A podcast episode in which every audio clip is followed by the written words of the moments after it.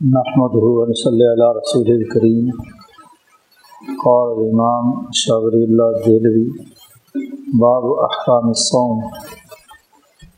یا باب الصوم کا تیسرا باب، جس میں روزے سے متعلق بنیادی احکامات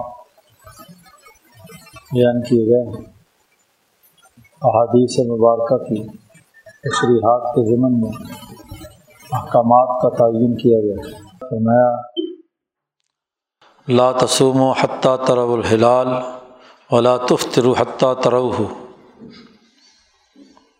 روزہ مت رکھو جب تک کہ چاند نہ دیکھ لو۔ اور افطار مت کرو، روزے ختم نہ کرو جب تک کہ چاند نہ دیکھ لو۔ رمضان کے آغاز اور رمضان کے اختتام کے بارے میں ایک بنیادی قانون نبی اکرم صلی اللہ علیہ وسلم نے بطور حکم کے بیان فرما دیا۔ تیسری ممکنہ شکل یہ تھی کہ چاند نظر ہی نہ آئے۔ تو اس کو بھی فرما دیا آپ صلی اللہ علیہ وسلم نے کہ فین غمہ علیکم اور اگر بادل ہوں تم پر، تو فق درو لہو ایک روایت میں فق ملو العدتا ثلاثین تو پھر گنتی تیس کی پوری کر لو۔ یہی اس کا اندازہ ہے کہ مہینہ قمری جو ہے یا انتیس کا ہوگا یا تیس کا۔ تو اگر بادل چھائے ہوئے ہوں اور چاند نظر نہ آئے، تو پھر تیس پورے کر لو۔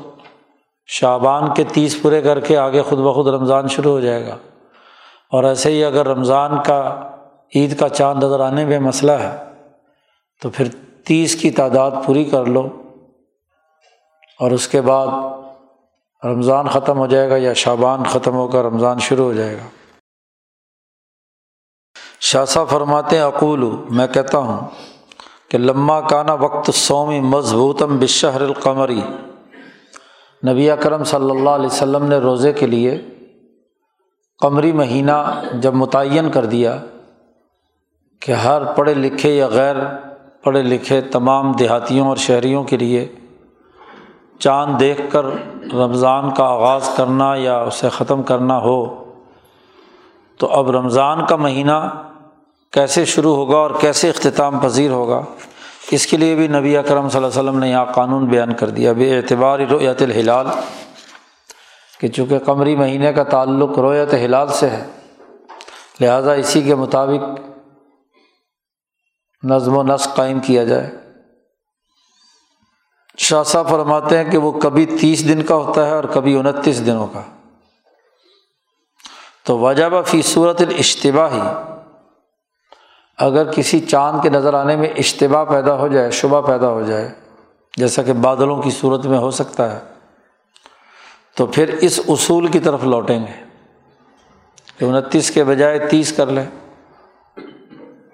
ایک دوسری روایت آتی ہے کہ حضرت عائشہ صدیقہ رضی اللہ تعالیٰ عنہ روایت فرماتی ہیں کہ حضور صلی اللہ علیہ وسلم جب ایک دفعہ اپنی ازواج متحرات سے ناراض ہو گئے تھے اور آپ نے ایلا کیا تھا ایک مہینے تک، اپنے اوپر لازم کر لیا تھا کہ میں ایک مہینے تک بیویوں کے پاس نہیں جاؤں گا۔ تو مسجد نبوی میں اوپر ایک بالا خانہ تھا، وہاں آپ نے تیس دن گزارے۔ انتیس کی شام کو نبی اکرم صلی اللہ علیہ وسلم پر وہ آیات نازل ہوئیں۔ کہ ان بیویوں سے کہہ دو کہ رسول اللہ چاہیے یا دنیا کا مال و دولت چاہیے۔ صورت الحضاب میں۔ تو آپ صلی اللہ علیہ وسلم تشریف لے آئے۔ سب سے پہلے حضرت عائشہ کے پاس۔ تو حضرت عائشہ نے حیران ہو کر پوچھا کہ آپ نے تو ایک مہینے کی قسم اٹھائی تھی، آپ انتیس کے بعد ہی آ گئے۔ تو رسول اللہ صلی اللہ علیہ وسلم نے فرمایا، مہینہ یا انتیس کا ہوتا ہے یا تیس کا۔ تو یہ مہینہ چونکہ انتیس کا تھا تو ایک مہینے کی میں نے قسم اٹھائی تھی اور وہ پوری ہو گئی علا پورا ہو گیا۔ تو اس لیے بنیادی ضابطہ اور قانون یہ ہے کہ قمری مہینہ انتیس کا ہوگا یا تیس کا، وہ اکتیس یا اٹھائیس کا نہیں ہو سکتا۔ وہ ایزن مبن شرائع علی حاضل عمور ظاہرہ عند العمین قانون سازی کی بنیاد یہ ہے کہ عوامی مزاج اور ان کے علم کے مطابق قانون نافذ ہونا چاہیے۔ قانون جس کو عوام نہیں جانتے یا عوام سے چھپا ہوا ہے، خواص کے قبضے میں ہے، تو ہمیشہ کرپشن پیدا کرتا ہے، لوٹ مار پیدا کرتا ہے، خواہشات اس میں داخل ہو جاتی ہیں۔ فلکیاتی حساب و کتاب کے اندر یہی مسئلہ ہے۔ کہ اس کو صرف جو فلیا، فلکیاتی قوانین اور ضابطے جاننے والے ہیں۔ سورج کی بنیاد پر جو سورج کی گردش ہے، تو وہ ہر آدمی کو نظر نہیں آتی۔ کہ اب سورج اس مرحلے پر پہنچ گیا ہے کہ جس کے نتیجے میں مہینہ جو ہے وہ متعین کیا جائے، تو اس پورے کا تعلق پورے سال کے تین سو پینسٹھ کو بارہ پر تقسیم کرنے سے آتا ہے۔ اور آج تک کبھی وہ تقسیم پرفیکٹ نہیں ہو سکی۔ ابھی اس وقت بھی تمام تر جدید وسائل کے باوجود بھی جو شمسی کیلنڈر پندرہویں عیسوی میں پوپ گریگروئی نے بنایا تھا، آج اس کے اندر بھی کافی گھنٹے اور سیکنڈوں کا فرق پڑ چکا ہے۔ بیچاری اقوام متحدہ سر جوڑ کر بیٹھی ہوئی ہے کہ ان گھنٹوں کو کیا کرے۔ تو اب یہ حساب کتاب کا معاملہ ہے۔ تو جس میں خود فلکیات کا نظام بنانے اور تقسیم کرنے والے الجھے ہوئے ہیں، وہاں عوام نہیں الجھیں گے تو اور کیا ہوگا؟ اس لیے شریعت کی بنیاد ظاہری امور پر ہے، امیین کے یہاں بالخصوص۔ دونت تعمک و المحاسبات نجومیہ نہ زیادہ گہرائی میں اتر کر، باریکیوں میں جانا، تشدد پسندی اختیار کرنا۔ اور نہ ہی نجومی حساب و کتاب کو سامنے رکھنا۔ کیونکہ اس میں جو علم رکھنے والے ہیں، وہ اپنے مفاد کے مطابق کبھی ادھر کبھی ادھر اسے کر سکتے ہیں۔ بلش شریعت شاہ صاحب نے فرماتے ہیں، یہاں تک کہ دین اسلام میں شریعت میں تو یہ بات وارد ہوئی ہے کہ اس طرح کے نجومی حساب و کتاب اور اس طرح کا تعمک اور انتہا پسندی اس کو سرے سے بیان ہی نہ کیا جائے، اس کو نظر انداز کیا جائے۔ کیونکہ عملی طور پر یہ استحصال کا ذریعہ بن سکتا ہے اور خرابی کا تحریف کا ذریعہ بن سکتا ہے۔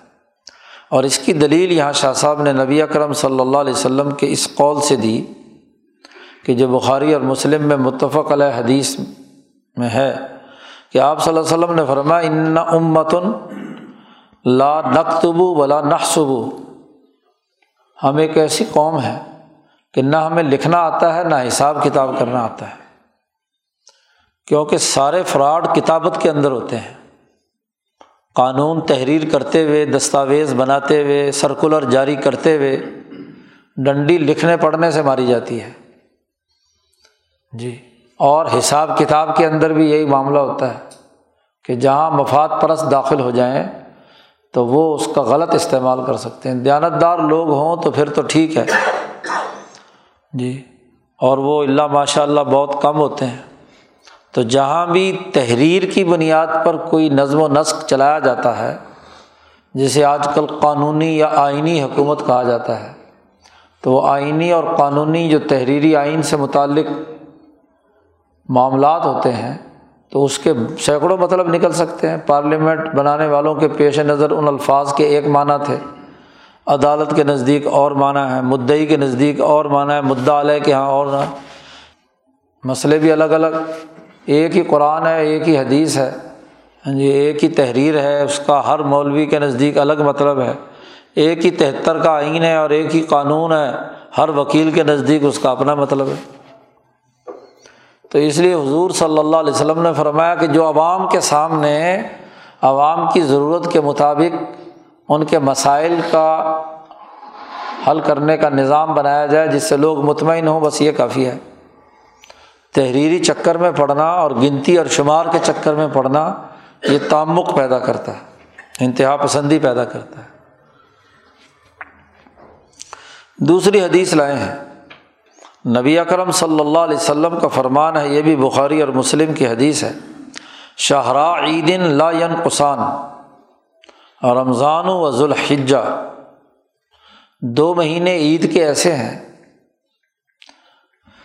کہ جن میں کوئی کمی نہیں ہوتی۔ لا قسان ایک رمضان المبارک کا مہینہ، جس کے بعد عید آتی ہے، اور ایک ذوالحج کا مہینہ۔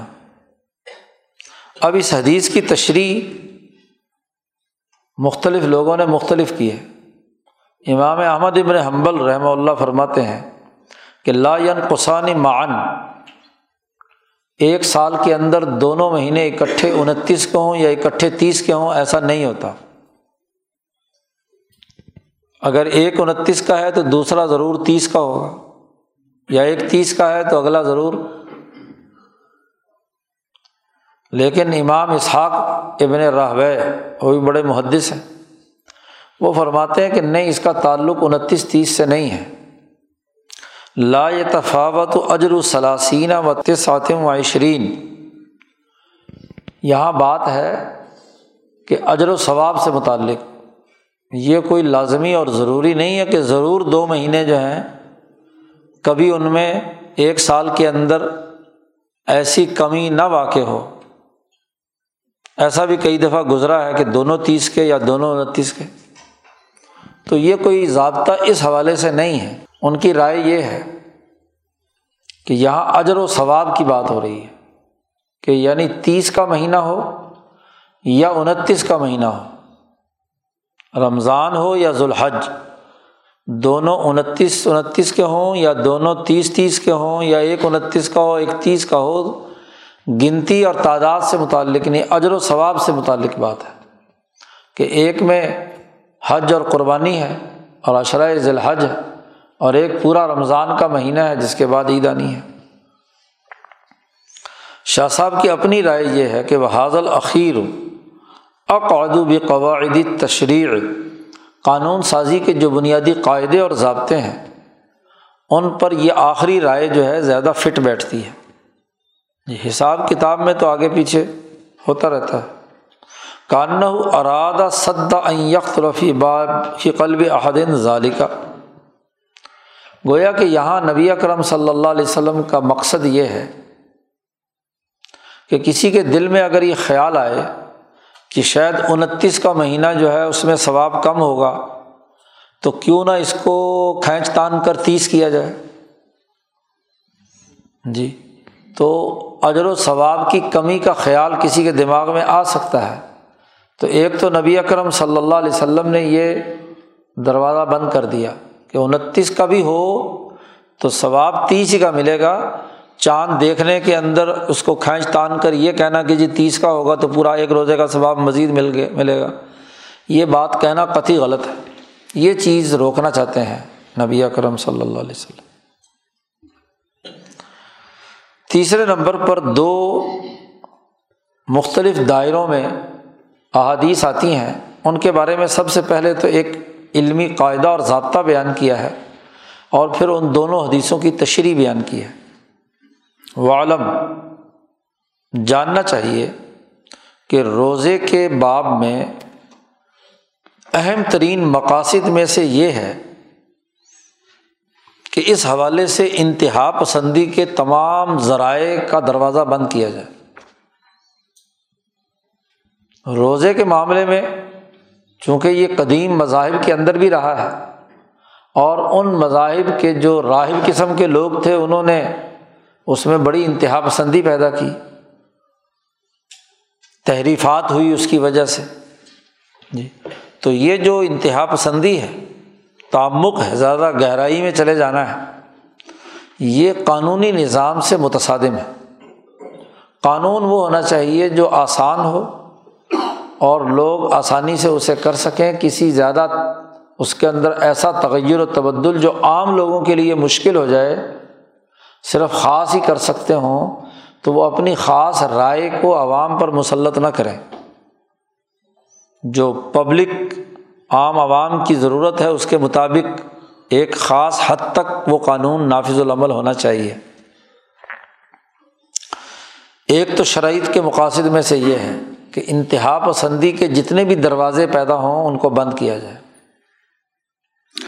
اور وہ رد فی المتعمقون اور جو انتہائی تعمک اور انتہا پسندی پیدا کرنے والے کسی آدمی نے کوئی بھی نئی بات اس میں داخل کی ہے تو شریعت محمدیہ کا بنیادی مقصد یہ ہے کہ اس کو رد کیا جائے، اس کو الگ کر دیا جائے۔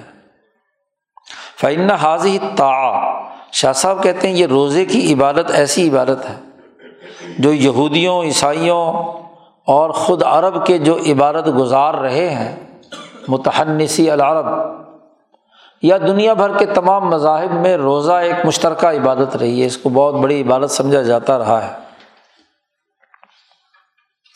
اور جب انتہا پسندوں نے یہ دیکھا کہ روزے کی اصل بنیاد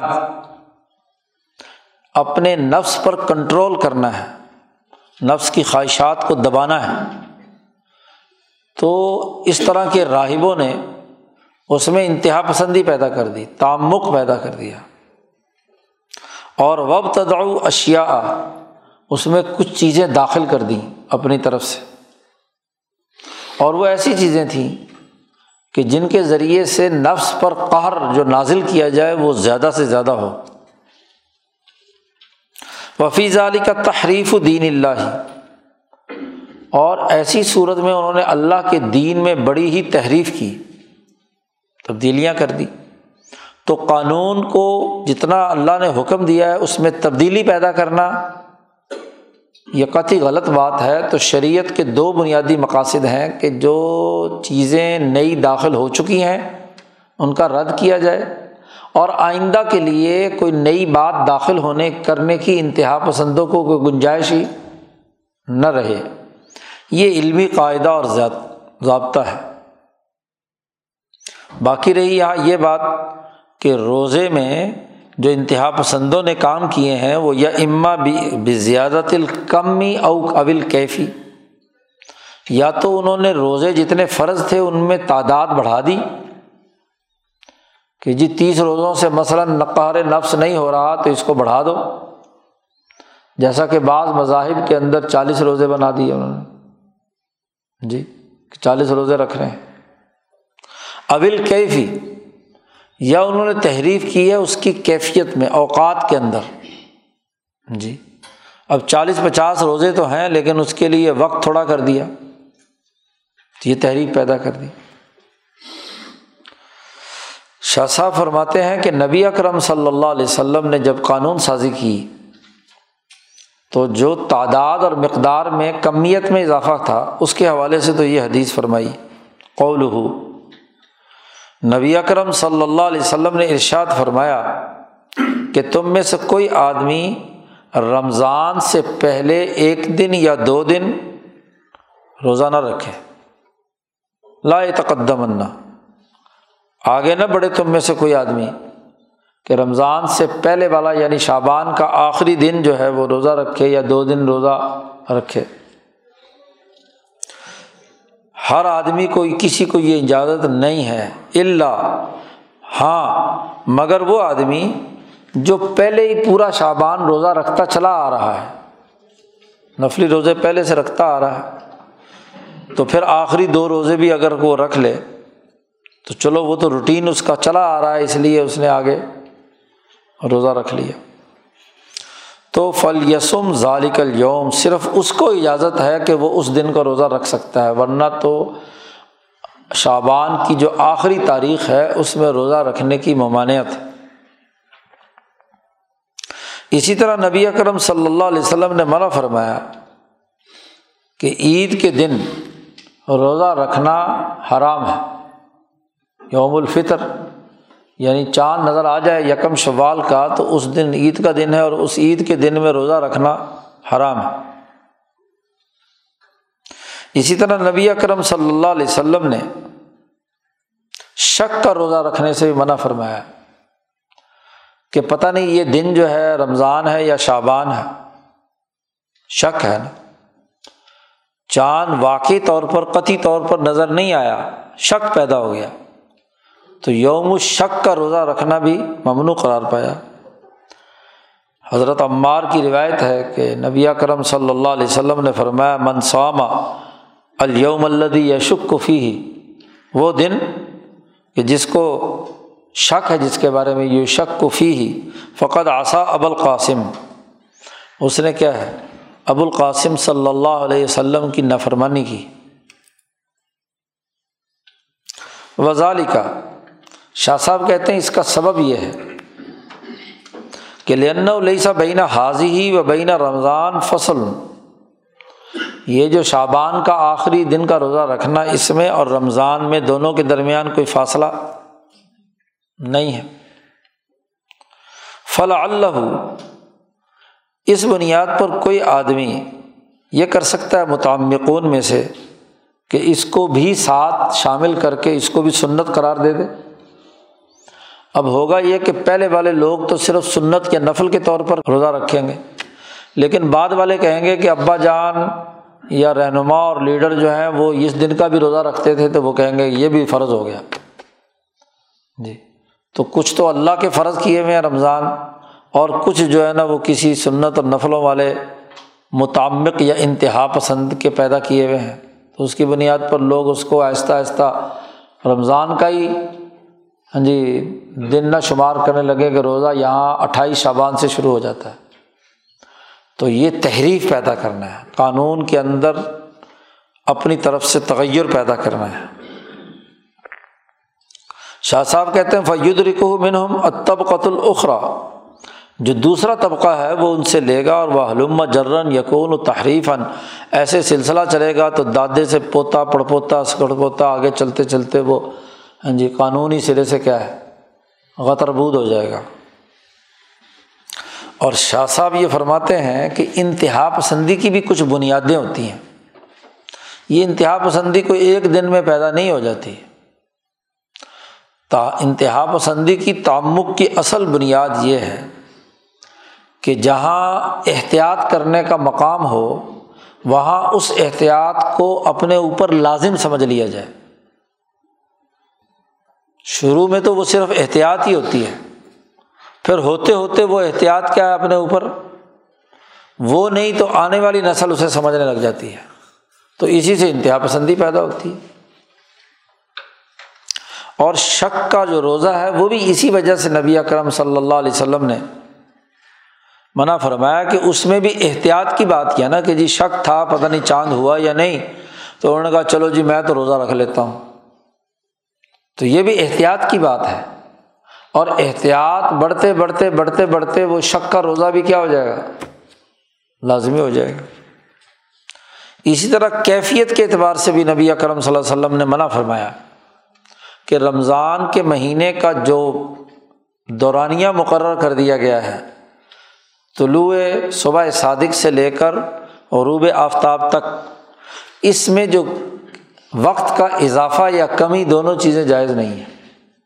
اور انتہا پسند زیادتی کرتے ہیں، اضافہ کرتے ہیں۔ تو اسی لیے نبی اکرم صلی اللہ علیہ وسلم نے نہا عن الوصال، مسلسل روزے رکھنے سے منع فرمایا ہے۔ وصال کہتے ہیں کہ دو روزوں یا زیادہ روزوں کے درمیان سحری نہ کی جائے، نہ افطاری کی جائے۔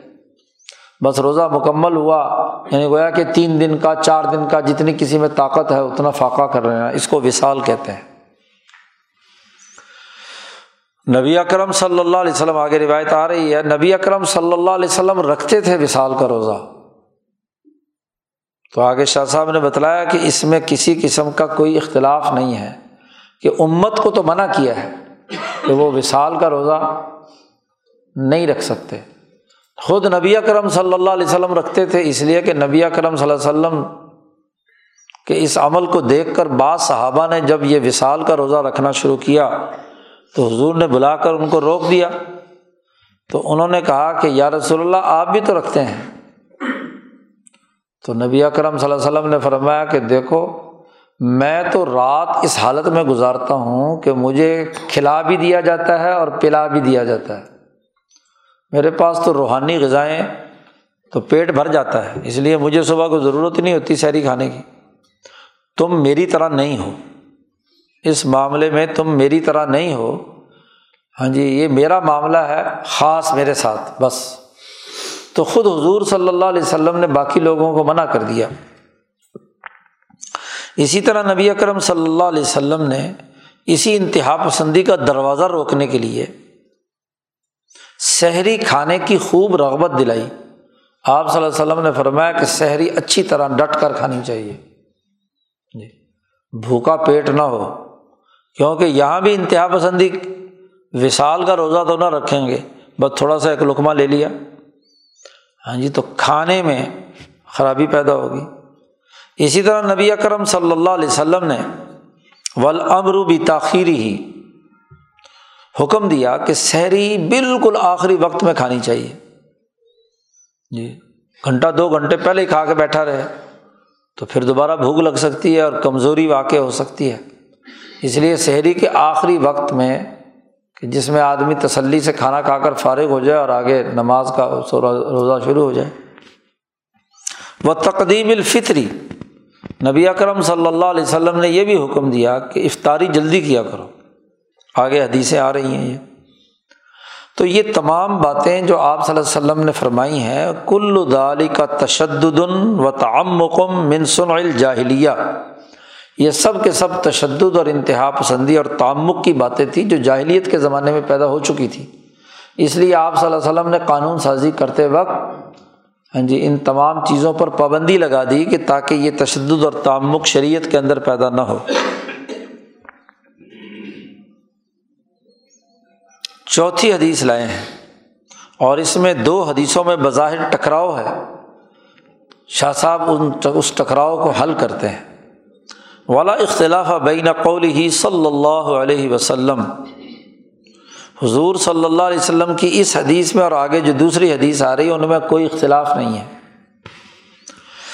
پہلی حدیث تو یہ ہے کہ آپ صلی اللہ علیہ وسلم نے ارشاد فرمایا کہ ایزن تصف شعبان فلاں تسوم جب شعبان کے مہینے کی پندرہ تاریخ ہو جائے، تو پھر اس کے بعد آخری پندرہ دن روزے مت رکھو۔ خوب کھاؤ، تاکہ رمضان کا جب مہینہ شروع ہو، تو تمہارے اندر توانائی موجود ہو۔ یہ نہ ہو کہ پہلے ہی بھوکا تھا، کمزور تھا، تو اگلا مہینہ پورا گزر گیا، تو پھر بڑی ہاں جی جسم کے اندر ٹوٹ پھوٹ بہت ہوتی ہے۔ اسی طرح حدیث ام سلمہ ہے کہ نبی اکرم صلی اللہ علیہ وسلم کے بارے میں حضرت ام سلمہ رضی اللہ تعالیٰ عنہ فرماتی ہیں کہ مارائی النبی یسوم شہرعینی متطابعینی اللہ شعبان و رمضان کہ نبی اکرم صلی اللہ علیہ وسلم کو کبھی میں نے دو مہینے مسلسل روزے رکھتے نہیں دیکھا سوائے رمضان اور شعبان کے کہ آپ پورا شعبان روزہ رکھتے تھے اور پورا رمضان روزہ رکھتے تھے۔ اب اس حدیث سے معلوم ہوتا ہے کہ مسلسل یعنی پندرہ شعبان کے بعد بھی روزہ رکھا جا سکتا ہے۔ لیکن دوسری حدیث سے معلوم ہوتا ہے کہ پندرہ شعبان کے بعد روزہ مت رکھو۔ فلاں تسوم ہوں لوگوں سے آپ صلی اللہ علیہ وسلم نے فرمایا۔ شاہ صاحب فرماتے ہیں کہ اس لیے کہ نبی کرم صلی اللہ علیہ وسلم بسا اوقات خود اپنی ذات کے لیے ایسا کام کرتے تھے کہ مالا یا امر بہل قوم کہ قوم کو اس کا حکم نہیں دیتے تھے۔ آپ کا خود اپنا عمل تو آپ کی خصوصیت ہے۔ آپ میں چونکہ چالیس مردوں کی طاقت تھی، تو اس لیے آپ صلی اللہ علیہ وسلم ڈبل روزے بھی رکھ لیں تو آپ کی صحت پر، جسم پر کوئی اثر نہیں پڑے گا۔ اور ایک بیچارہ کمزور آدمی مسلسل دو مہینے کے روزے رکھ لے تو اس کا تو ہو گیا کام خراب۔ دو مہینے کے روزے صرف اسی پر ہیں۔ کہ جو رمضان کے مہینے میں رمضان توڑ کر بیوی سے تعلق قائم کرے۔ اس کا مطلب یہ کہ اس کی جنسی خواہشات اتنی زیادہ طاقتور ہیں کہ ایک مہینے سے کام نہیں ہوگا۔ اس کو دو مہینے کے مسلسل روزے رکھنے کا حکم دیا گیا ہے شریعت میں۔ جی کیونکہ اس کے مطابق اس کا علاج ہے نا۔ تو عام آدمیوں کو جو کہا گیا ہے وہ تو یہ کہ ان کے لیے ضابطہ اور قاعدہ یہ ہے کہ وہ پندرہ شابان کے بعد روزہ نہ رکھیں۔ پھر بات یہ بھی ہے کہ وہ اکثر ظالی کا ماہ ہوا امباب صد ذرائع اس طرح کی جتنی بھی احادیث ہیں، اس سے مقصد تعمقات کے ذرائع کا دروازہ بند کرنا ہے۔ اور وہ ضربی مذناتی کلیہ۔ اور جو ایسے قاعدے اور ضابطے جن میں ضرر کا احتمال زیادہ ہے، اس کو روکنا ہے۔ نقصان ہونے کا اندیشہ ہے۔ اس لیے کہ فن صلی اللہ علیہ وسلم، خود نبی اکرم صلی اللہ علیہ وسلم کا معاملہ تو یہ ہے کہ آپ محفوظ ہیں اس بات سے کہ کسی چیز کا اپنے اصل محل کے علاوہ استعمال کریں۔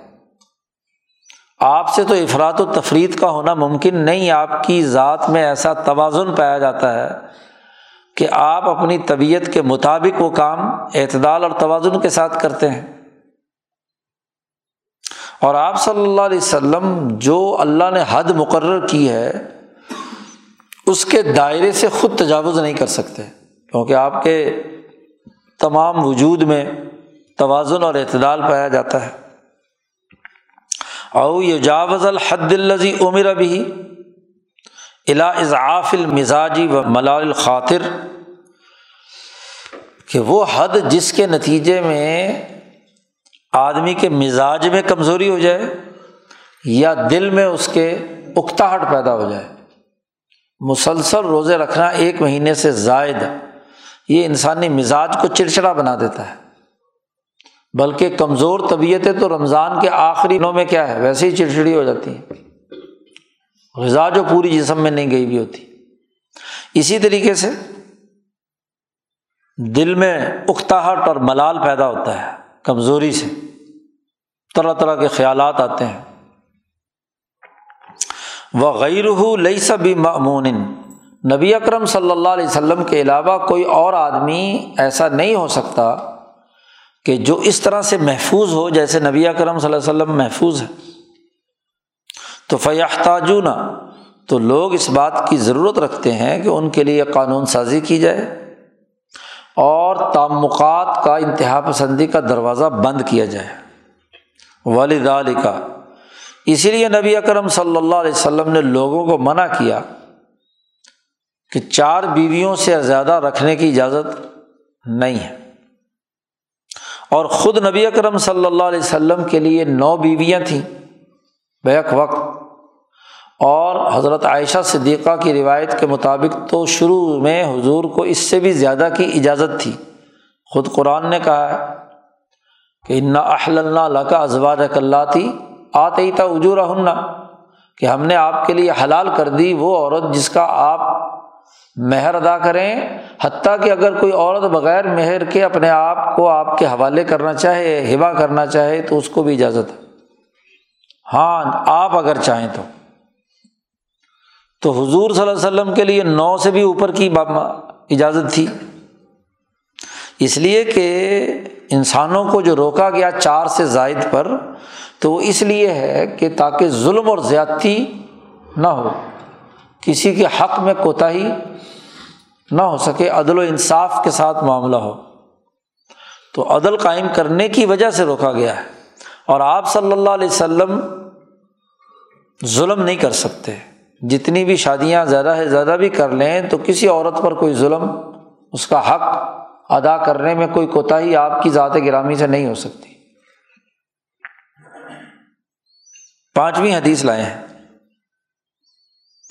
اب ہلال یا چاند بنیادی حیثیت رکھتا ہے۔ تو چاند کی ثبوت کے لیے کیا ہونا چاہیے؟ اس کے لیے بھی آپ صلی اللہ علیہ وسلم نے قانون سازی فرما دی کہ سمل ہلال پھر یہ رمضان کا چاند یا عید کا چاند ثابت ہو جاتا ہے۔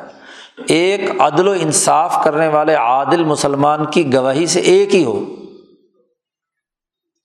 او مستور یا ایسا آدمی ہو کہ اس کا یہ نہیں پتا کہ یہ عادل ہے یا غیر عادل ہے، مستور ہے یعنی اس کے حال کا کوئی پتہ نہیں ہے معلومات نہیں ہے اس کے بارے میں۔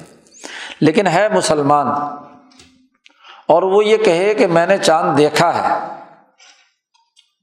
تو اس سے چاند ثابت ہو جائے گا۔ باقی تمام کاموں کے لیے تو دو گواہ کم از کم ہے۔ لیکن رمضان اور عید کے جو چاند ہے، اس کے لیے ایک گواہ بھی کافی ہے۔ خواہ وہ عادل مسلمان ہو یا مستور الحال مسلمان ہو۔ وقت ثن رسول اللہ صلی اللہ علیہ وسلم فکل تصورتعینی ان دونوں صورتوں میں نبی اکرم صلی اللہ علیہ وسلم کی یہ سنت ہے۔ اور اس کے لیے دلیل لائے ہیں شاہ صاحب جا آرابی ایک دیہاتی حضور کے پاس آیا اور اس نے کہا فقول انی رائت الحلال۔ میں نے آسمان پر چاند دیکھا ہے۔ قالا آپ صلی اللہ علیہ وسلم نے اس سے ارشاد فرمایا اتشد اللہ الہ الا اللہ۔ کیا تو یہ گواہی دیتا ہے کہ اللہ کے علاوہ کوئی اور خدا نہیں؟ اس نے کہا ہاں گواہی دیتا ہوں، لا الہ الا اللہ۔ قالا آپ صلی اللہ علیہ وسلم نے پھر پوچھا کہ اتشد ان محمد رسول اللہ؟ کیا تو گواہی دیتا ہے کہ محمد اللہ کے رسول ہے؟ اس نے کہا کہ ہاں گواہی دیتا ہوں۔ تو حضور صلی اللہ علیہ وسلم رحمٰ یا بلال ازن فناس ان یسوم و غدن اے بلال، اٹھو اور اعلان کر دو کہ کل رمضان کا پہلا روزہ ہوگا۔ جی اگلے دن روزہ ہوگا۔ اب یہ آدمی راوی جو ہے، روایت کرنے والا دیہاتی، یہ مستور الحال ہے، پتہ نہیں عادل ہے، غیر عادل ہے۔ تو حضور صلی اللہ علیہ وسلم نے اس دیہاتی کی، ایک آدمی کی گواہی پر فیصلہ فرما دیا کہ رمضان ہے۔ اسی طرح حضرت ابن عمر رضی اللہ تعالیٰ عنہ کو یہ خبر دی گئی، یا خبر دی انہوں نے کہ انّر آ ہو کہ انہوں نے چاند دیکھا ہے۔ تو انہوں نے روزہ رکھ لیا۔ اب ابن عمر عادل ہیں۔ عبداللہ ابن عمر، حضرت عمر فاروق کے بیٹے ہیں اور ایک مستر الحال دونوں کی گواہی یہاں شاہ صاحب نے بیان کر دی۔ تو ایک آدمی کی گواہی بھی معتبر ہے۔ و کزالک الحکم۔ شاہ صاحب کہتے ہیں کہ جن امور کا تعلق ملت کی تنظیم و تنسیق کے ساتھ ہے، تو اس میں یہی حکم ہے۔ کہ پبلک میں سے ایک آدمی بھی اگر وہ کام ثابت کر دے تو پوری قوم کے لیے ہوگا۔ جیسے مثلاً ایک دوسری روایت میں یہاں شاہ صاحب نے تو نہیں بیان کیا، لیکن قانون اور ضابطہ ہے کہ اگر حالت جنگ ہو اور کوئی کافر امان طلب کرے، مجھے امن دیا جائے۔ تو ایک مسلمان بھی اگر اسے امن دے دے تو باقی سب پر لاگو ہوگا کہ وہ اس کا تحفظ کرے۔ یہ نہیں کہہ سکتے کہ جی باقی قوم سے تو آپ نے ووٹ لیا نہیں ہے، اکیلے تم نے کیسے امن دے دیا؟ کیونکہ اس کا تعلق ملت کے عمومی اور عوامی موضوعات کے ساتھ ہے۔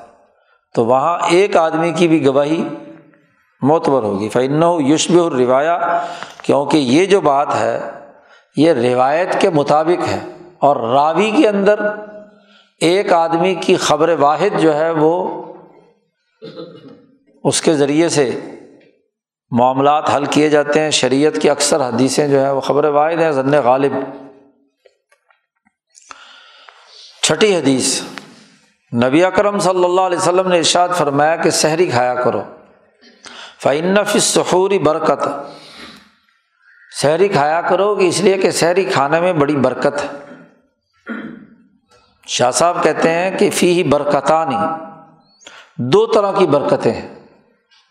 ایک برکت کا تعلق تو بدن کی اصلاح کے ساتھ ہے کہ اگر شہری اچھی طریقے سے کھائی جائے تو جسم کیا ہے؟ سارا دن تک بھوک، اس نے بردا پیاس برداشت کرنی ہے تو جسم ٹھیک رہے گا۔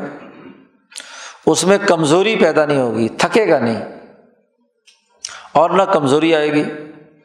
اس لیے کہ رکنا، کھانے پینے سے ایک پورا دن ایسا نصاب ہے کہ اس کو دگنا تگنا نہیں ہونا چاہیے۔ اس میں کوئی گھنٹوں منٹوں کا اضافہ نہیں ہونا چاہیے۔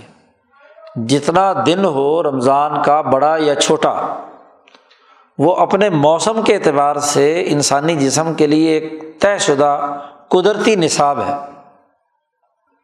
سردیوں کے دن اگر چھوٹے ہیں تو اتنا، کیونکہ سردیوں میں بھوک زیادہ لگتی ہے۔ اور گرمیوں بڑے لمبے دن ہیں، تو وہاں لمبا بھی ہو تو تب بھی وہ نصاب ہے۔ اور دوسری بات یہ ہے، دوسری برکت یہ ہے کہ اس کا تعلق ملت کے نظم و نسق اور اس کے سسٹم قائم کرنے سے ہے۔ اور ملت کا نظم و نسق میں انتہا پسندی نہیں ہونی چاہیے، تعمق نہیں ہونا چاہیے۔ اور نہ ہی اس کے اندر کوئی تحریف کو دخل اندازی ہونی چاہیے۔ یا اس میں کسی قسم کا کوئی طے شدہ نظام میں تغیر و تبدل بھی نہیں ہونا چاہیے۔ جو قانون، جو ضابطہ، جو ہدایت دی جا چکی ہے، اسی کے مطابق عمل ہونا چاہیے۔ ساتویں حدیث لائے ہیں، نبی اکرم صلی اللہ علیہ وسلم نے ارشاد فرمایا کہ لوگ اس وقت تک خیر کی حالت میں رہیں گے جب تک روزے کا افطار جلد سے جلد کریں گے۔ معجل الفطر۔ روزہ جلدی افطار کریں گے، اس وقت تک وہ ٹھیک رہیں گے۔ اور اگر انتہا پسندی پیدا کر کے اس کے اندر تاخیر کرنا شروع کر دی افطاری میں احتیاط کے نام پر، تو یہ خیر کی بات نہیں ہے۔ ایسے ہی نبی اکرم صلی اللہ علیہ وسلم نے ارشاد فرمایا کہ ہمارے اور یہودیوں اور عیسائیوں کے روزے میں فرق جو ہے، وہ سحری کھانے سے ہوتا ہے۔ یہودیوں یہ کرتے تھے کہ رات کو افطاری کے وقت ہی خوب ٹکا کے کھا لیتے تھے۔ اور پھر صبح سحری میں جی کھایا کھایا، نہ کھایا، تھوڑا بہت کھا لیا بس۔ تو یہ انہوں نے تحریف پیدا کی ہوئی تھی۔ تو اس لیے نبی کرم صلی اللہ علیہ وسلم نے فرمایا کہ امت محمدیہ جو ہے، وہ یہودیوں کی مخالفت کرتے ہوئے وہ سحری کھاتی ہے۔ اور فرمایا کہ افطاری بے شک تھوڑی کرو۔ کیونکہ رات کو تلاوی بھی تو پڑھنی ہوتی ہے نا۔ لیکن سحری جو ہے خوب اچھے طریقے سے کرو، کیونکہ دو فرض پڑھ کے جا کے لیٹنا ہی آرام ہی کرنا ہے اگر ساری رات جاگتا رہا تو۔ اسی طرح نبی اکرم صلی اللہ علیہ وسلم نے فرمایا، احب و عبادی الیہ اجلحم فطرن اللہ پاک کا ارشاد میرے میرے قریب، میرے بندوں میں سب سے بہترین بندہ وہ ہے جس سے میں محبت رکھتا ہوں، وہ یہ کہ جو جلدی افطاری کرے، جیسے ہی سورج غروب ہو جائے، ٹکیا غائب ہو جائے، تو احتیاط کے چکر میں مت پڑے اور روزہ افطار کر لے۔ شاہ صاحب کہتے ہیں اس میں اشارہ ہے اس مسئلے کی طرف کہ تحریف کی ہوئی تھی اہل کتاب نے کہ افطاری دیر سے کرتے تھے احتیاط کے نام پر، اور احتیاط کے نام پر سحری جلدی کر لیتے تھے۔ تو حضور صلی اللہ علیہ وسلم نے ان کی مخالفت کر کے انہوں نے جو ملت کے نظم و نسق میں تحریف پیدا کی ہوئی تھی، اس کو رد کر دیا۔ آٹھویں حدیث لائے ہیں کہ نبی اکرم صلی اللہ علیہ وسلم نے مسلسل سوم وصال رکھنے سے منع فرمایا۔ تو حضور سے کہا گیا کہ ان نقت واصل آپ بھی تو مسلسل روزے رکھتے ہیں۔ تو حضور صلی اللہ علیہ وسلم نے پوچھا ائو مسلی تم میں سے کون ہے جو میری طرح کا ہو؟ میرے برابر تم میں سے کون ہے جو مسلسل روزے رکھ سکے؟ انی ابھی تو یوتمنی ربی و یسکینی میں رات کو جب سوتا ہوں تو میرا رب مجھے کھلا بھی دیتا ہے اور مجھے پلا بھی دیتا ہے۔ دونوں چیزیں مجھے سونے کے دوران ہی کیا ہے؟ جو انعامات الہیہ ہیں یا ملکیت کے تقاضے ہیں۔ ہاں جی نورانیت ہے۔ وہ مجھے مل جاتی ہے تو میرا جسم کو ضرورت ہی نہیں رہتی۔ اقول شاہ صاحب کہتے ہیں کہ میں کہتا ہوں کہ یہ روزہ وصال سے جو حضور نے منع فرمایا، اس کے دو پہلو ہیں۔ ایک پہلو تو یہ ہے کہ اللہ یاسیلا الحد الجحاف مسلسل روزے رکھنے کے نتیجے میں انسان کی جڑ کٹ جاتی ہے، نسل بگڑ جاتی ہے۔ خرابی پیدا ہوتی ہے۔ تو اس روزہ کے روکنے سے اس کو روکا گیا ہے کہ یہ روزہ اس حد تک نہ پہنچے کہ انسانی جسم کی جڑ ہی کٹ جائے۔ اور دوسرا یہ کہ ملت میں اجتماعی نظام میں تحریف پیدا نہیں ہونی چاہیے۔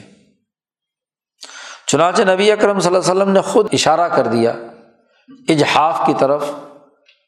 کہ انسانی جسم کی جو جسمانی طاقت ہے وہ سرے سے ختم نہیں ہو جانی چاہیے کہ آپ صلی اللہ علیہ وسلم نے فرمایا کہ مجھے رات کو کھلا دیا جاتا ہے تو معیدتن بقوتن ملکیتن نوریتن آپ صلی اللہ علیہ وسلم کو تائید ملتی تھی، عالم ملاکوت کے نور کی طاقت اور قوت مل جاتی تھی۔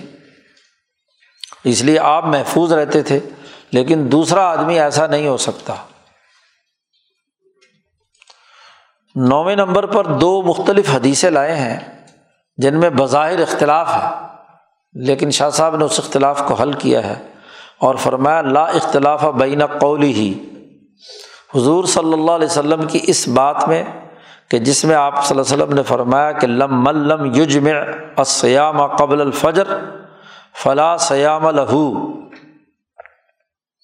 جس نے فجر سے پہلے روزے کو جمع نہیں کیا، احتیاط نہیں کی۔ یعنی وقت ہونے کے بعد، طلوع فجر کے بعد بھی کھاتا رہا، تو اس کا روزہ نہیں ہوا۔ فلاں سیام لہو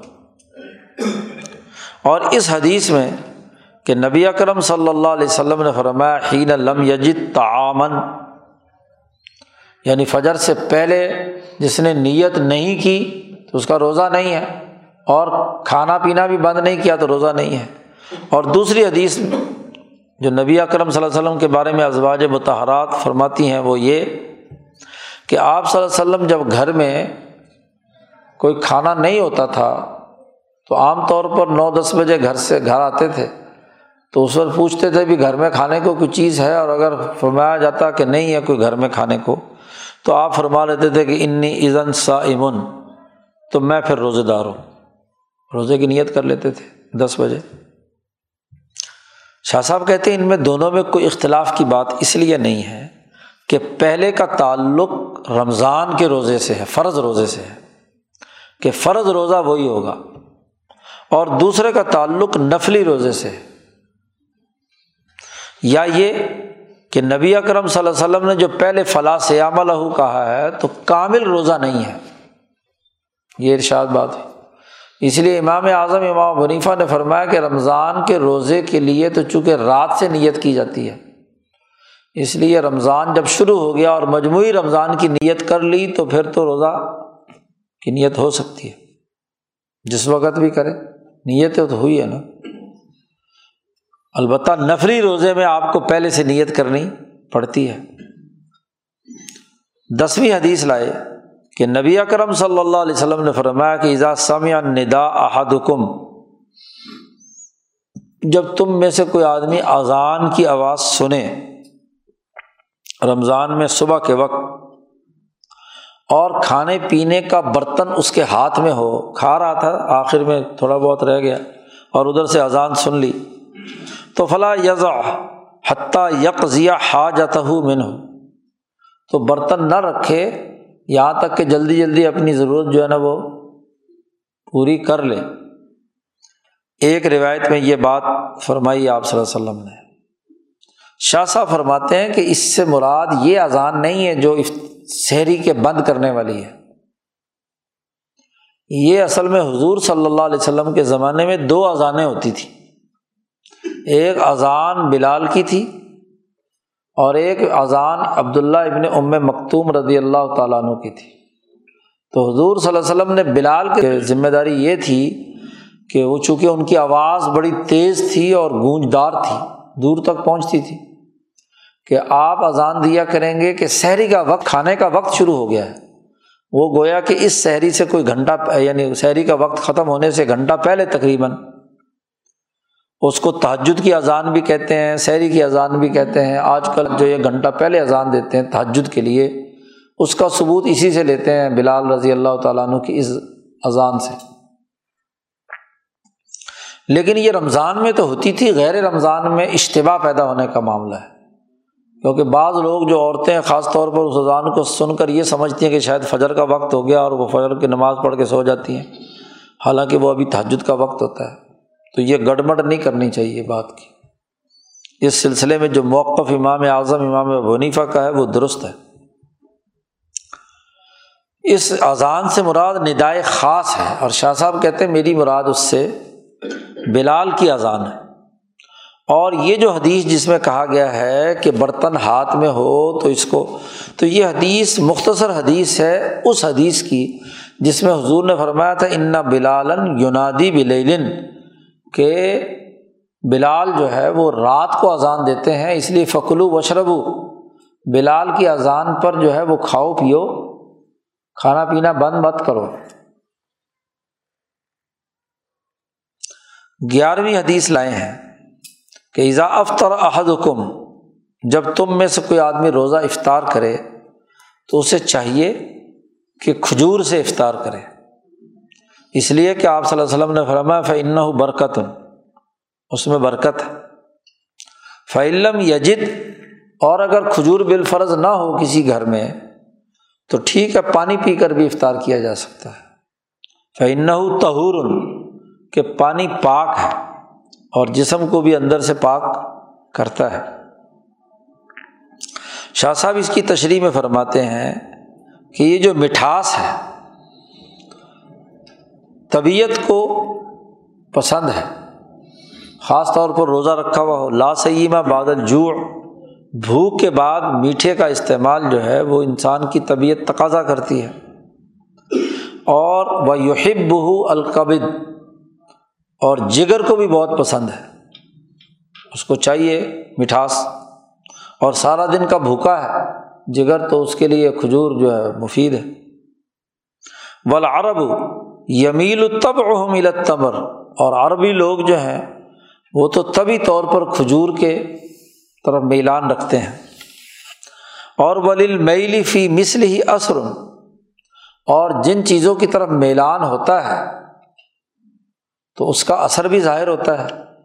اور اس کا ایک اثر یہ بھی ہے کہ جن عوام سے براہ راست حضور مخاطب تھے، ان کے یہاں میٹھا تھا ہی یہ۔ تو اس حوالے سے حضور نے فرمایا کہ کھجور کا استعمال کیا جائے۔ فلاں جرم، کوئی شک کی بات نہیں، کوئی حرج نہیں کہ بدن کی مناسبت سے کھجور کا یہ استعمال بہت مفید ہے اور یہ بھی ایک طرح کی برکت ہے۔ جی۔ بارہویں حدیث لائے ہیں کہ جس آدمی نے منفت تارا سا امن او جہازا غازین فلاح مثل و اجری جس نے کسی روزے دار کو روزہ کھلوایا یا کسی غازی کے لیے، جنگ لڑنے والے کے لیے سامان، آلات، ضرب و حرب لے کر دیا اس کو، گھوڑا گھوڑا سواری سواری۔ تو اس کو بھی اتنا ہی اجر ملے گا جتنا روزہ رکھنے والے کو یا اس غازی کو اور مجاہد کو۔ اقول و شاہ فرماتے ہیں کہ منفترا سائمن یہ جو روزہ کھلوانے والا معاملہ ہے، وہ اس لیے ہے کہ گویا کہ اس نے روزے دار کی تعظیم کی ہے اور روزہ رکھنے والا مستحق ہے تعظیم کا۔ تو فعن نظاری کا صدقہ تو یہ صدقہ بھی بن گیا اور روزے کے لیے کیا ہے؟ تعظیم بھی بن گئی۔ اور ایسے ہی جو اللہ کی عبادت کرنے والے ہیں، ان کے لیے صلا رحمی بھی ہے۔ اس کے ساتھ آپ خدمت اس کی کرتے ہیں۔ تو اس کے نتیجے میں اس روزے کی جو صورت اس روزے دار کے لیے بنی تھی، آپ نے روزہ کھلوایا تو اس کی صورت اس کے بھی نامہ اعمال میں لکھ دی گئی۔ کانا متضمن لمان سوم میں وجوہ اس کے مطابق اس کو بدلا دیا گیا۔ یہی حال غازی کا ہے کہ اس کے لیے جب آپ نے سواری دی اور سواری اور آلات ضرب و حرب سے جا کے جنگ لڑے گا، تو گویا کہ آپ کا بھی اس میں حصہ ہے۔ تیرہویں حدیث لائے ہیں کہ افطار کے کچھ ازکار بھی نبی اکرم صلی اللہ علیہ وسلم نے بیان فرمائے ہیں، جن میں سے ایک یہ دعا ہے، جسے نبی اکرم صلی اللہ علیہ وسلم پڑھتے تھے کہ ذہب ضما وب طلت العروق و ثبت الجر ان شاء اللہ تعالی۔ کہ پیاس ختم ہو گئی، رگیں تر ہو گئی، پیاس سے خشک تھی اور اجر بھی ثابت ہو گیا۔ ان شاء اللہ اللہ نے چاہا تو اس روزے کا اجر بھی ضرور مجھے ملے گا۔ یہ دعا فرماتے تھے۔ وفی اور اس دعا میں اللہ کا شکر بیان کرنا ہے ان حالات میں جس کو انسان اپنی طبیعت اور اپنی یا اپنی عقل سے سر انجام دے رہا ہے۔ شکر ادا کر رہا ہے۔ دوسری دعا یہ بھی آپ صلی اللہ علیہ وسلم پڑھتے تھے اللہ ملک کا سم تو وہ اعلیٰ رزقی کا افطر تو یاد رکھو، یہ جو حضور سے جو مروی دعا ہے روزے کی، وہ صرف اتنی ہی ہے۔ اللہ کا سم تو وہ اعلیٰ رزقی کا افطر تو درمیان میں یہ جو اضافہ ہے نا وبی کا آمن تو یہ اپنی طرف سے بعد میں اضافہ ہے، حدیث میں بہرحال نہیں ہے۔ وفی تاکید الاخلاص فی العمل، اس میں گویا کہ عمل میں اخلاص کی تاکید پائی گئی اور نعمت پر شکر ادا کیا گیا۔ چودھویں حدیث لائے ہیں کہ نبی اکرم صلی اللہ علیہ وسلم نے فرمایا، لا یسوم و احدکم یوم الجمعہ۔ کوئی آدمی تم میں سے جمعے کے دن کا روزہ بت رکھے۔ سوائے اس کے کہ اگر اس سے ایک دن پہلے یا اس کے ایک دن بعد اس نے روزہ رکھنا ہو۔ پھر روز جمعے کا روزہ رکھ سکتا ہے۔ اکیلا صرف جمعے کا روزہ نہ رکھے۔ اسی طرح نبی اکرم صلی اللہ علیہ وسلم نے فرمایا کہ جمعے کی جو رات ہے، جو جمعرات کے بعد آتی ہے، شب جمعہ جسے کہتے ہیں، اس کو اپنے قیام کے لیے مخصوص نہ کیا جائے۔ لا تختص لیلت الجمعہ۔ کہ تحجد پڑھنے کے لیے، نفلیں پڑھنے کے لیے شب جمعہ کو خاص کر لو۔ نفلیں پڑھنی کسی دن بھی، اللہ کی طرف متوجہ ہونا تو پڑھ لو۔ شاہ صاحب کہتے ہیں، اس میں دو پہلو سے اس کا ایک راز ہے۔ ایک راز تو یہ ہے کہ اس کے ذریعے سے انتہا پسندی اور تعمک کا دروازہ بند کیا گیا۔ ہے اس لیے کہ شار علیہ السلام لمہ خصہ بتاعت جب آپ نے طاعت میں سے روزے کو خاص کر کے بیان کیا ہے اور اس کی فضیلت بیان کی ہے کہ روزے کے یہ یہ فضائل ہے تو یہ گمان کیا جا سکتا ہے کہ انتہا پسند اس میں اپنی طرف سے فضیلتیں داخل کر کے اس کو بڑھا چڑھا کر بیان کریں۔ تو جمعے کی جو فضیلتیں آئی ہیں، آپ صلی اللہ علیہ وسلم نے بیان فرمائی ہیں۔ تو ان کو کیا ہے؟ بنیاد بنا کر اس دن روزہ رکھنا بھی اپنی طرف سے کیا ہے؟ ایک نیا ثواب بنا لیا جائے۔ تو یہ اس بات کو نبی اکرم صلی اللہ علیہ وسلم نے روکا ہے۔ تو اس طرح وہ اس دن کا روزہ بھی آہستہ آہستہ نبی اکرم صلی اللہ علیہ وسلم کی طرف سے فرض کیا ہوا روزہ بنا لیا جائے۔ تو یہ بھی ٹھیک نہیں۔ دوسرا راز یہ ہے کہ تحقیق و معن العید۔ جمعے کے دن کو نبی اکرم صلی اللہ علیہ وسلم نے فرمایا کہ یہ ہماری عید ہے۔ جیسے عید الفطر اور عید الاضحیٰ کے بارے میں فرمایا ہے، ایسے اس دن کے بارے میں بھی فرمایا کہ یہ عید ہے۔ اور عید کا دن وہ ہوتا ہے کہ جس میں آدمی سے خوشی، بشاشت اور لذات آدمی پورے طریقے سے استعمال میں لائے۔ تو اگر اس دن روزہ رکھا ہوا ہے تو ہاں جی اس کو لذتیں تو کیا حاصل ہونی تھی؟ بھوکا پیٹ اور بھوکا پیاسے پھر رہا ہے۔ اور وہ فی جال ہی عید روزے کو عید بنایا۔ اس لیے کہ یہ تصور انہا من الاجتماعات۔ کہ اس میں یہ تصور کیا گیا کہ عید کا دن وہ ہوتا ہے جہاں اجتماعات ہوں، جس میں لوگ اپنی طبیعت کے مطابق شریک ہوں۔ ان پر کسی قسم کا کوئی جبر نہ ہو، تو وہ عید کا دن ہوتا ہے۔ اگر وہاں جبر بنا کر روزہ فرض کر دیا جائے یا لازمی سمجھ لیا جائے، تو پھر وہ عید تو عید نہ رہی نا۔ بھوکے پیاسے کو عید ہوتی ہے، کھا پی کر عید ہوتی ہے۔ جی۔ اس وجہ سے نبی اکرم صلی اللہ علیہ وسلم نے مخصوص روزہ، بلکہ کسی ایک دن کو بھی مخصوص کر کے روزہ رکھنے کو لازمی قرار دے لینا، یہ بھی انتہا پسندی ہے۔ کبھی کسی دن، جس دن بھی چاہے آدمی رکھ لے۔ پندرہویں حدیث لائے ہیں۔ حضور صلی اللہ علیہ وسلم نے فرمایا کہ دو دنوں میں کوئی روزہ نہیں رکھا جا سکتا۔ عید الفطر اور عید الاضحیٰ۔ اور اسی طرح آپ صلی اللہ علیہ وسلم نے فرمایا کہ ایام تشریق جو ہے جی جو پانچ دن ذی الحج کے ہیں وہ ایام و عقلن و شربن و ذکر اللہ کھانے، پینے اور اللہ کے ذکر کے دن ہیں، عبادت کے دن ہیں۔ امام مسلم یہ روایت لائے ہیں۔ اقول میں کہتا ہوں کہ اس میں گویا کہ عید کا معنی پایا گیا۔ اور جب عید کا معنی تشریق والے جو دن ہے نا، ان میں۔ اور وہ کب ہو عنان معنی تنسکل یابس اور ان کو روکنا ہے۔ خوش قسم کی عبادت سے کہ اگر ان تشریق کے دنوں میں روزہ رکھے تو گویا کہ عبادت خشکی پر مشتمل ہے نا۔ ایک تو ویسے بھی ایام تشریق میں خاص طور پر جو حاجی ہیں، وہ مختلف مراحل سے گزر رہے ہوتے ہیں تو وہاں تو کافی مشقت والا کام ہوگا، روزہ رکھیں گے تو کیسے پورا کریں گے؟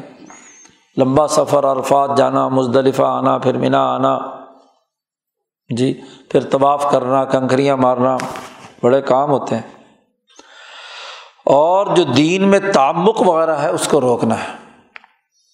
سولہویں حدیث لائے ہیں کہ نبی اکرم صلی اللہ علیہ وسلم نے ارشاد فرمایا کہ کسی عورت کے لیے روزہ رکھنا حلال نہیں ہے۔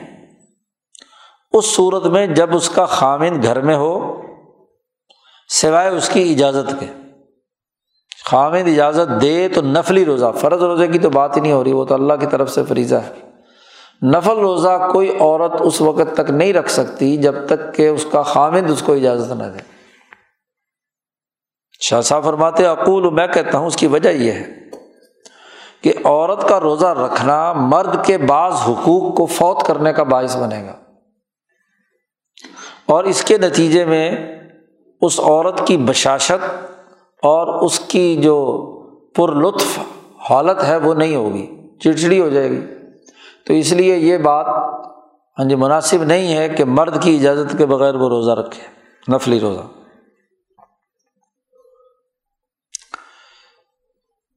اس لیے کیا ہے؟ منع کر دیا۔ سترویں حدیث لائے ہیں۔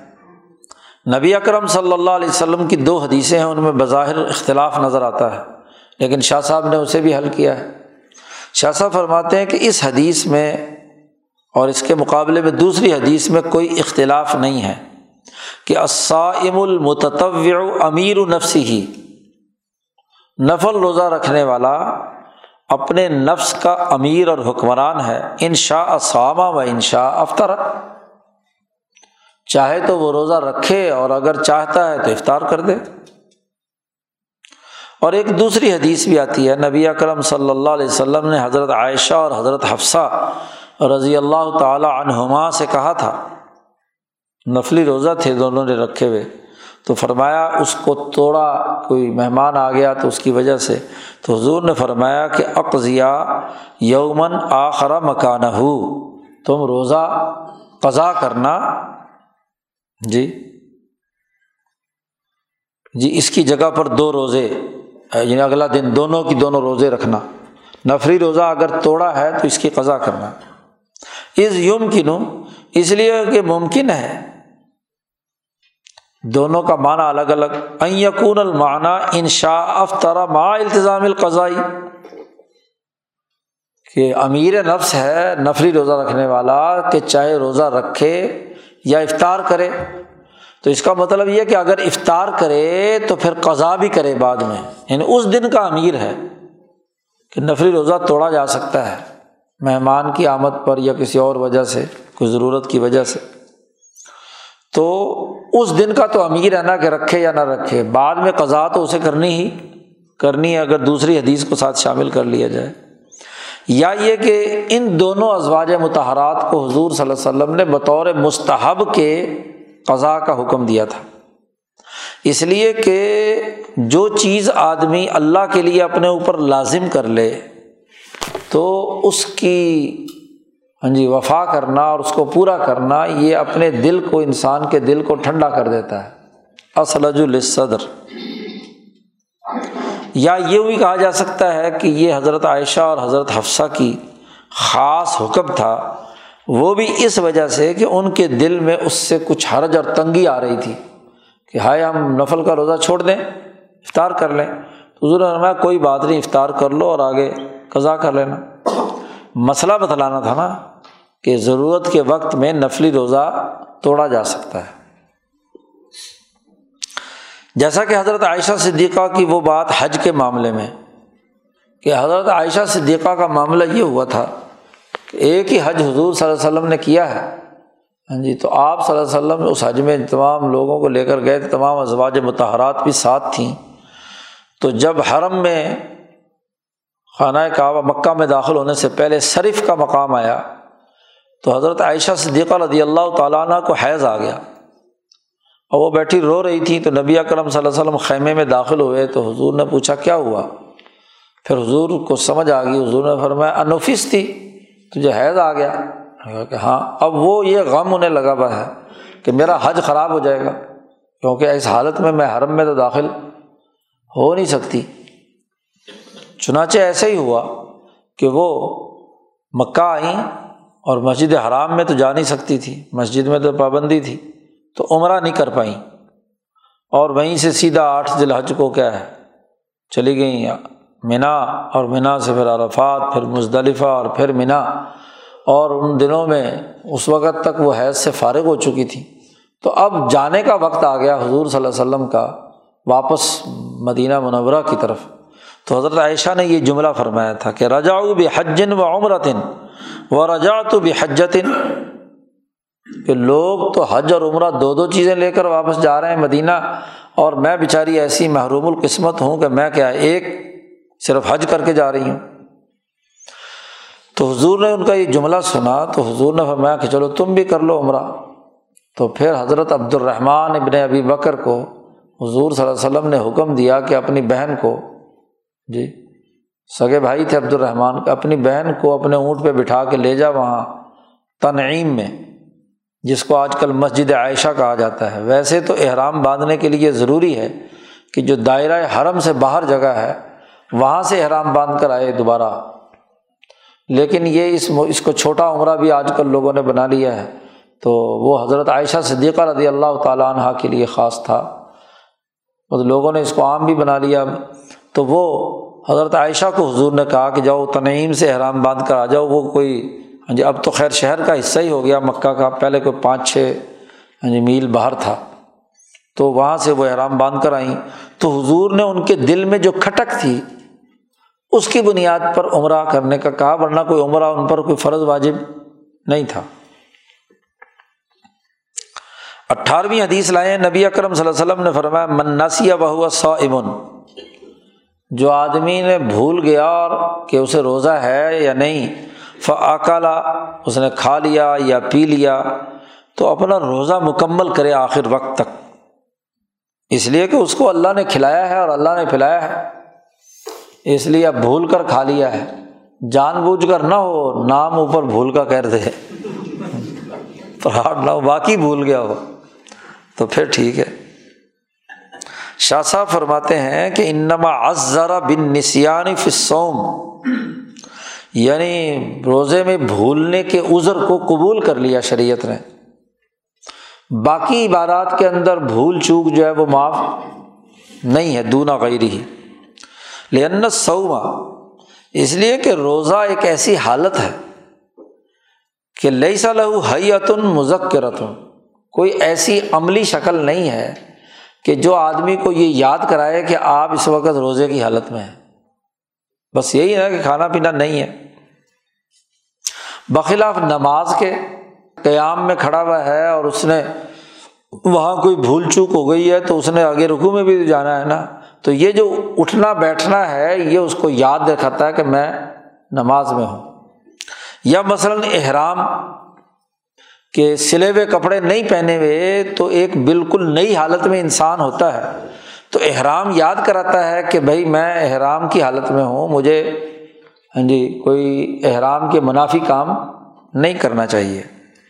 فعن لہما ہئی آتم من استقبال قبلہ اس لیے کہ دونوں میں قبلے کا رخ ہے۔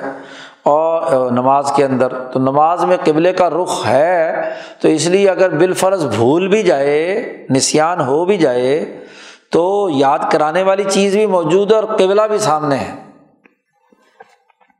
اور ایسے ہی ان سلے کپڑے، یہ بھی انسان کو یاد کراتے رہتے ہیں۔ احرام میں فقانہ احق کو ضرفی ہی تو روزہ ایک ایسا عمل ہے کہ اس میں یاد کرانے والی کوئی چیز ہے نہیں۔ انیسویں حدیث لائے ہیں کہ نبی اکرم صلی اللہ علیہ وسلم نے فرمایا کہ جس آدمی نے رمضان کے دن میں اپنی بیوی سے تعلق قائم کر لیا تو اس پر لازم ہے کہ وہ ایک پورا غلام آزاد کرے۔ پورا غلام آزاد کرے۔ اقول، میں کہتا ہوں، یہ اس وجہ سے ہے کہ اللہ کے شاعر کی بے حرمتی اس نے کی ہے۔ بہت بڑا بلنڈر کیا ہے کہ رمضان کے مہینے میں، دن کے وقت میں میاں بیوی کا تعلق قائم کرنا یہ حرمت شاعر اللہ کی توہین ہے۔ اور وکانہ مبد اہو اور اس کی ابتدا انسان کی نفسانی اور طبی خواہشات کا حد سے بڑا ہوا ہونا ہے۔ تو واجبہ، لازمی اس پر کہ اس اہم ترین عبادت کو توڑنے کے نتیجے میں اس پر انتہائی مشقت آمیز جرمانہ کیا جائے، تاکہ وہ اس کے سامنے رہے اور اس کی وجہ سے اپنے نفس کی خواہشات کے غلبے کو کنٹرول کرے، اس کو ڈانٹ ڈپٹ کرتا رہے۔ اس لیے یہ سزا مقرر کی گئی۔ بیسویں حدیث لائے ہیں۔ بظاہر دو حدیثوں میں تعارض ہے، اور شاہ صاحب نے اسے حل کیا ہے۔ شاہ صاحب فرماتے ہیں کہ اس حدیث میں اور ایک دوسری آگے حدیث آ رہی ہے، کوئی اختلاف نہیں ہے کہ نبی اکرم صلی اللہ علیہ وسلم نے مسواک فرمائی۔ مسواک کی زہر کے بعد کے اور عصر کی نماز میں بھی کی۔ اور اسی طرح دوسری حدیث میں حضور صلی اللہ علیہ وسلم نے فرمایا کہ روزے دار کی منہ کی بو اللہ کو سب سے زیادہ پسند ہے۔ اور مسواک ایک ایسا عمل ہے کہ جس کے ذریعے سے منہ کی بدبو دور ہوتی ہے، ختم ہوتی ہے۔ تو ایک طرف تو فرمایا گیا کہ خطبو اللہ کو پسند ہے اور دوسری طرف مسواک کرنے کا حکم دیا گیا۔ تو شاہ صاحب کہتے ہیں فن مثلا حاضل کلام اس طرح کی جو احادیث آئی ہیں، ان میں مراد یہ ہے کہ مبالغہ، انما یوراد بھی المبالغہ۔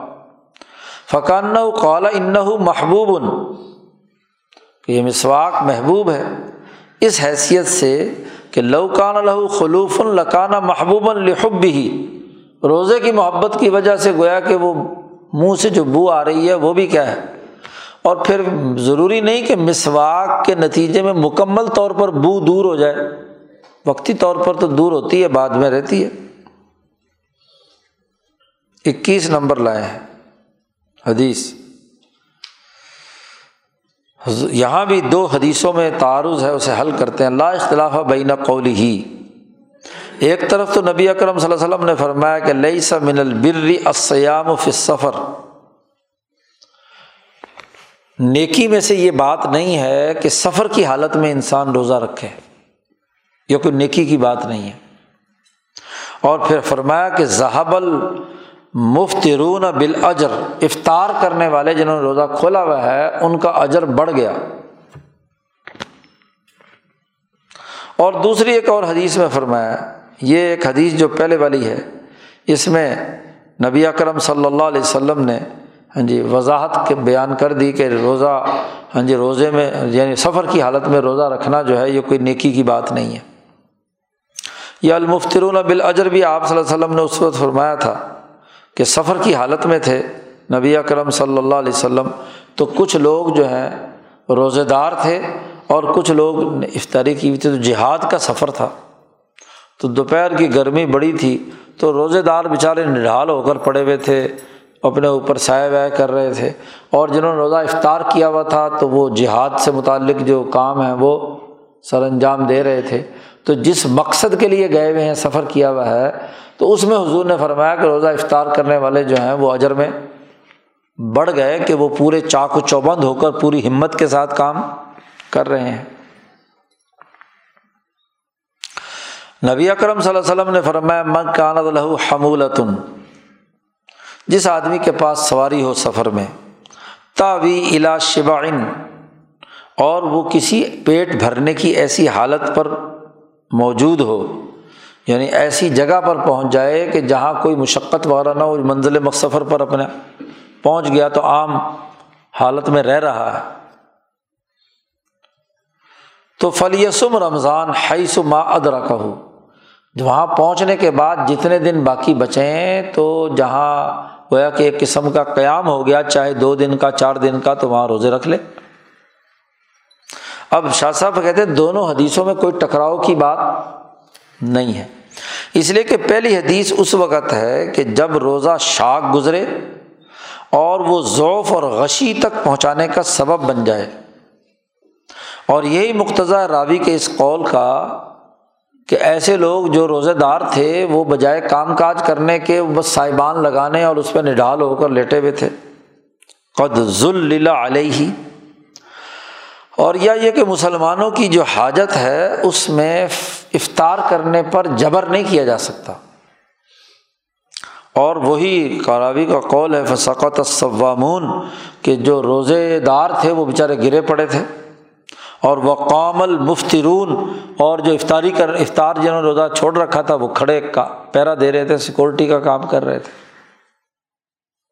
یا یہ کہ اس نے اپنے دل میں یہ سمجھا تھا کہ رخصت اس میں مکرو ہے، اس لیے نبی اکرم صلی اللہ علیہ وسلم نے خاص طور پر اس سے یہ بات کہی۔ اس طرح کے دوسرے اسباب بھی ہو سکتے ہیں۔ اور یہ جو دوسری روایت ہے، اس میں یہ ہے کہ اگر سفر مشقت سے خالی ہو اور باقی اسباب بھی نہ ہوں یعنی کوئی اس میں لڑائی بھڑائی یا جنگی تیاری کا معاملہ نہ ہو، تو روزہ رکھنا اچھی بات ہے۔ روزہ رکھ لینا چاہیے، رکھ سکتا ہو۔ بائیسویں اور آخری حدیث لائے ہیں اور اس میں بھی دو حدیثوں کے درمیان تعارض رفع کیا ہے کہ اس قول میں جو نبی اکرم صلی اللہ علیہ وسلم نے فرمایا ہے اور اگلا جو قول آ رہا ہے، کوئی اختلاف نہیں ہے کہ حضور صلی اللہ علیہ وسلم نے فرمایا میں ماتا علیہ صعون جو آدمی مر گیا اور اس پر رمضان کے روزے لازمی تھے قضا اس کے رہتے تھے، اس کے ذمے، تو سام ان ہو ولی ہو اس کا جو ولی اور نائب ہے، اس کے بعد اس کے مال کا وارث بنا ہے، تو اس کو چاہیے کہ وہ روزہ رکھ لے اس کی طرف سے۔ اور ایک دوسری روایت میں آپ صلی اللہ علیہ وسلم نے فرمایا کہ فل یتعم عنہ مکانہ کل یومن مسکین کہ ہر ایک روزے کے بدلے میں، ایک دن کے بدلے میں ایک مسکین کو کھانا کھلا دے۔ تو ایک میں ہے کہ اس کی طرف سے روزے رکھے اور دوسری میں یہ ہے کہ مسکین کو کھانا کھلائے۔ تو دونوں میں کوئی جھگڑے کی بات نہیں ہے حدیثوں میں۔ از یجوز، اس لیے کہ دونوں باتیں درست ہو سکتی ہیں۔ کل من المرین مجزی ان دونوں کافی ہیں۔ اور ان دونوں میں راز یہ ہے کہ مردے کی طرف سے روزہ رکھنے میں پہلی والی صورت میں تو یہ ہے کہ راجعن المیت، ایک راز تو، ایک پہلو تو ہاں جی میت کے حوالے سے ہے۔ وہ اس لیے کہ کہ جو انسانی روحیں اپنے جسموں سے جدا ہو جاتی ہیں، تدرکو ان ان وظیفہ من الوظائف اللہ یجب علیہ اور وہ وظیفہ جو ان پر فرض تھا وہ چھوڑ کر گئی ہیں۔ اور ان کے ترک کرنے پر ہاں جی ان سے وہ معاملہ جو ہے وہ پورا نہیں ہو رہا، تو اس سے انہیں تکلیف ہوتی ہے وہاں۔ کیونکہ فریضہ تھا ان کے ذمے، وہ انہوں نے ادا نہیں کیا، فاتت منہا۔ فتح علامہ اور اس تکلیف کی وجہ سے انہیں وہاں پر بڑی وحشت ہوتی ہے، پریشانی ہوتی ہے۔ یہاں سے جانے کے بعد۔ تو فقان الحدب علا مسلی ان یقوم اقرب الناس بن ہو تو اس جیسے معاملات کے اندر صحیح اور درست بات یہ ہے۔ جی کہ جو آدمی اس میت کے سب سے زیادہ قریب تر ہے اور وہ اولا ہم بھی اور ان کا زیادہ ولی ہے، بالفاظ دیگر جس نے سب سے زیادہ وراثت لی ہے اس کی۔ جی اس پر لازمی ہے کہ وہ عمل کرے اس کی نیت سے۔ فیا عمل و عمل ہو اللہ قصدن ان یقا ان ہو اس لیے کہ فن ہمت ہو تل کا اس طرح کے معاملات میں ایک ایسے آدمی کی جس کا میت سے بہت قریب ترین تعلق ہے، وہ رشتہ داروں میں بہت زیادہ مؤثر ہوتا ہے۔ تو فید یا کوئی اور فعل کرے فعلاً آخرا مسئلہ ہو کیونکہ موت کے بعد بھی اس کے اعمال کا اجر و ثواب اس میت کو ملتا ہے۔ اسی طرح شاہ صاحب فرماتے ہیں وہ کدالی کا حال و مم آتا ایسے ہی وہ آدمی جو مرا، اور وقت اجما علیہ صدقہ۔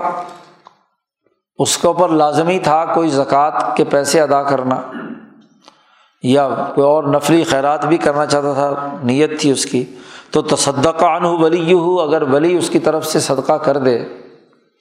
یا رمضان کا روزہ کے بجائے روزہ رکھنے کی طاقت نہیں ہے ولی میں تو وہ کسی فقیر کو کھانا کھلا دے۔ تو اس کا بھی یہی حال ہے۔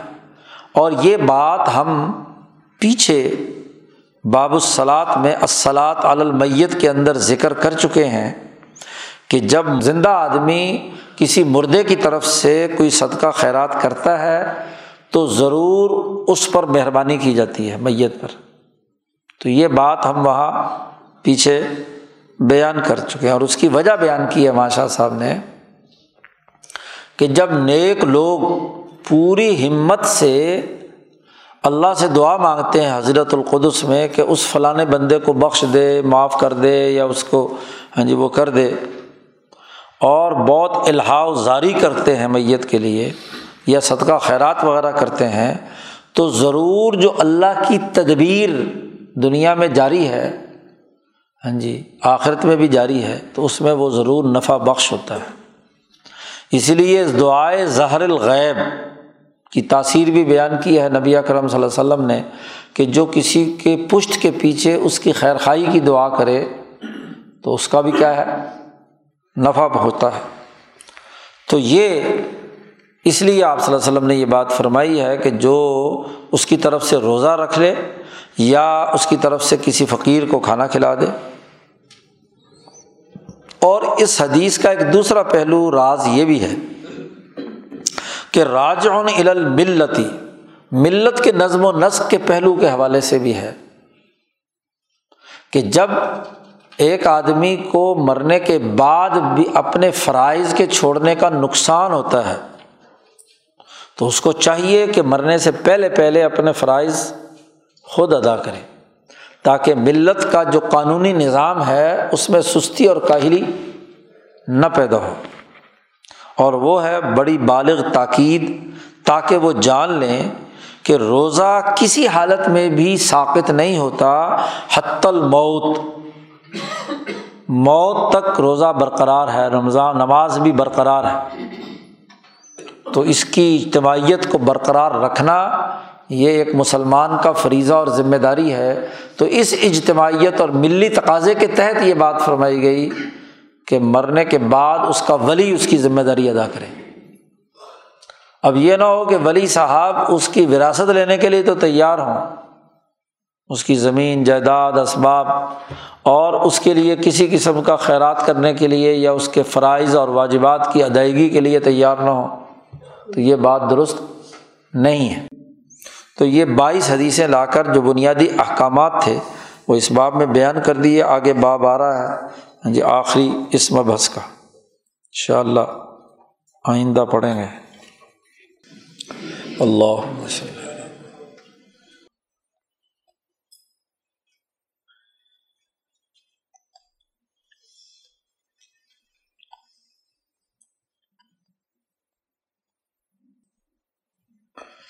اجمعین.